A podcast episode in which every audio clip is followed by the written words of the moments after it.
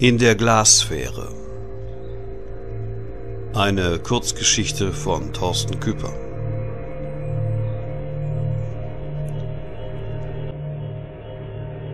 Seit Monaten habe ich das Gefühl, nicht aufzuwachen. Seit ich den Brief gelesen habe. Handgeschrieben. Keine Mail.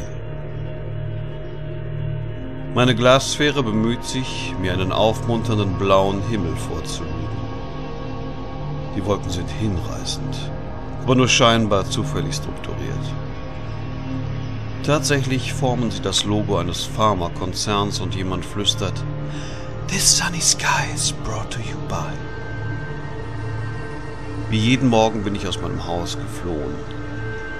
Das Wohnzimmer leer, die Küche leer, das Schlafzimmer leer, selbst das Bad. Ich habe die Möbel nach draußen geschoben, um mich von der Kontamination mit Erinnerungen zu befreien. Lediglich das Zimmer meiner Tochter ließ sich unangetastet. Poster an den Wänden und Bilder, die sie selbst gemalt hat, Stofftiere, ihr Bett am Kopfende, die Haarbürste mit ein paar feinen Haaren. Und der Brief in der präzisen und doch kunstvollen Schrift meiner Frau. Ein Brief, in dem es um Singapur geht, um Abschied und darum, dass meine Tochter vor allem ihr Kind sei und warum es keinen Sinn hätte, ihnen zu folgen. Jeden Morgen fliehe ich fast schlafend aus dem Haus und finde mich hier wieder. Vor der Snackbar, einem umgebauten Wohnwagen aus Spiegel und Metall. Das Frühstück ist schlecht. Wie immer. Das Frühstück ist gewohnt schlecht. Auf dem Tablett ploppen mir zwei Nachrichtensendungen und diverse pornografische Angebote entgegen. Die Glassphäre nutzt alle Flächen. Vor dem schwarzen Spiegel meines Cafés drängt sich mir ein Link zum Thema Fairtrade-Produkte auf. Im Gelb meines Spiegelei-Dotters warmt mich eine Ernährungsexpertin mit blonden Locken und einer blau-weiß gemusterten Schürze vor Cholesterin. Und als ich meinen Orangensaft leere, stoße ich am Boden des Glases auf eine winzige Reggae-Band, die ich mit einem nassen Stück Toast zerquetsche. Ich hasse Reggae.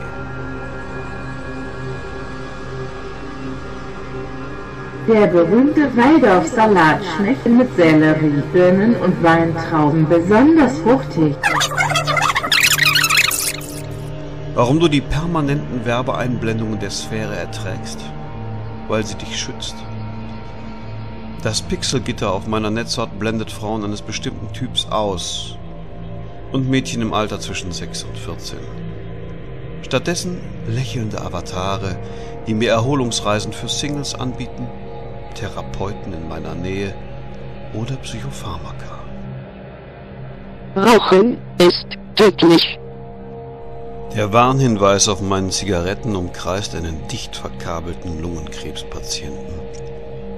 Die Glassphäre beerdigt ihn an einem weißen Strand, den die leichte Brandung eines türkisfarbenen Ozeans umspielt. Ich zensiere.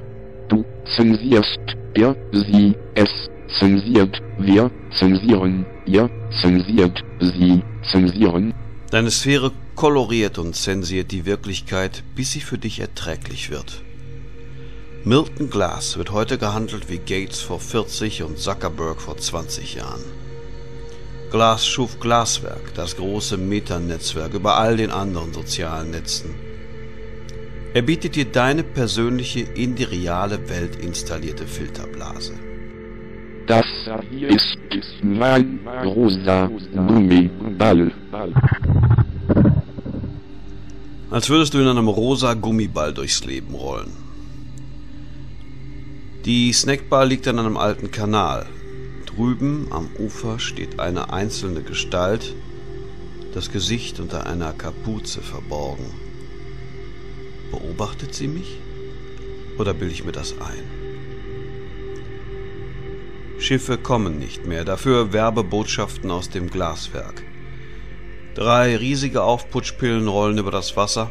Eine Musikerin im ultraknappen Plastikmonokini erhebt sich, auf einer Violine spielend, 20 Meter hoch aus dem Kanal. Links an erfreulichen Stellen ihres Riesenkörpers bieten mir kostenpflichtige Downloads an. Markierungen auf den Köpfen der Personen in meiner Nähe signalisieren negativen Freundschaftsstatus, aber in 2746 Metern Entfernung eine Frau namens Sina, mit der ich vor 109 Tagen Sex gehabt haben soll. Das muss kurz nach dem Brief gewesen sein. Oder davor? Wünschst du eine Kontaktaufnahme? Die Sphäre will wissen, ob ich eine Kontaktaufnahme wünsche. Ein zusätzlich eingeblendeter Link erkundigt sich, ob Kondome direkt an meinen Standort geliefert werden sollen. Ich könnte mir auch eine Aufzeichnung der gemeinsamen Nacht ansehen. Tatsächlich. Die Gestalt am Kanalufer starrt mich an. Mich oder die Gäste um mich herum. Ich zoome. Das Bild wird aus den allgegenwärtigen Kameras ringsum hochgerechnet. Eine junge Frau. Bleiches Gesicht, langes Haar, alte Kontaktknöpfe von Batterien als Wangenpiercings. Unbedenklichkeit 82%. Die Glassphäre bewertet ihre Unbedenklichkeit mit 82%. Das tut der Algorithmus automatisch bei Menschen, die nicht Glaswerknutzer sind und keine Basisinformationen über sich selbst zur Verfügung stellen. Die Unbekannte hebt etwas auf, ein großes Stück Karton. Darauf der Markenname eines Schlafmittels für Kinder. Sie dreht es um. Wie viele hast du vor mir ausgeblendet? Auf dem grauen Untergrund steht eine Frage in bunten, selbstgemalten Buchstaben. Wie viele hast du vor mir ausgeblendet? Glaswerk erkennt den Vorgang als Interaktion und stuft die Unbedenklichkeit auf 49% herunter. Willst du den Vorfall melden? Willst du den Vorfall melden? Außerdem bietet man mir an, den Vorfall zu melden. Gleich wird eine Drohne die Situation unter die Lupe nehmen. Sinkt die Unbedenklichkeit auf unter 45%, wird sich ein Glass Trooper zeigen oder eine Polizeistreife. Zensiert die Wirklichkeit. Die Frau hält ein zweites, größeres Stück Karton hoch. Jene, die du vergessen willst, steht darauf. Und dann bin ich plötzlich farbenblind. Die Welt wird still und grau. Die Welt wird still und grau, als hätte jemand aus einem Gemälde das Bunte herauslaufen lassen. Ein Angriff. Sie hat unsere Sphären deaktiviert. Der echte Himmel ist milchig trüb. Der echte Himmel ist milchig trüb, die Sonne ein weißer Fleck auf einer schlierigen Mattscheibe. Was soll das jetzt? Blafft jemand. Eine Frau in Trainingskleidung stöhnt auf. Bitte nicht. Auf dem polierten Metall der Snackbar werden unsere Spiegelbilder sichtbar. Ungeschönt, grau, müde. Aber viel schlimmer, nun erscheinen auch all jene, deren Anblick uns verletzt. Wie viele hast du vor mir ausgeblendet? Ich weiß nicht, wen die anderen sehen. Für mich sind es meine Frau und meine Tochter.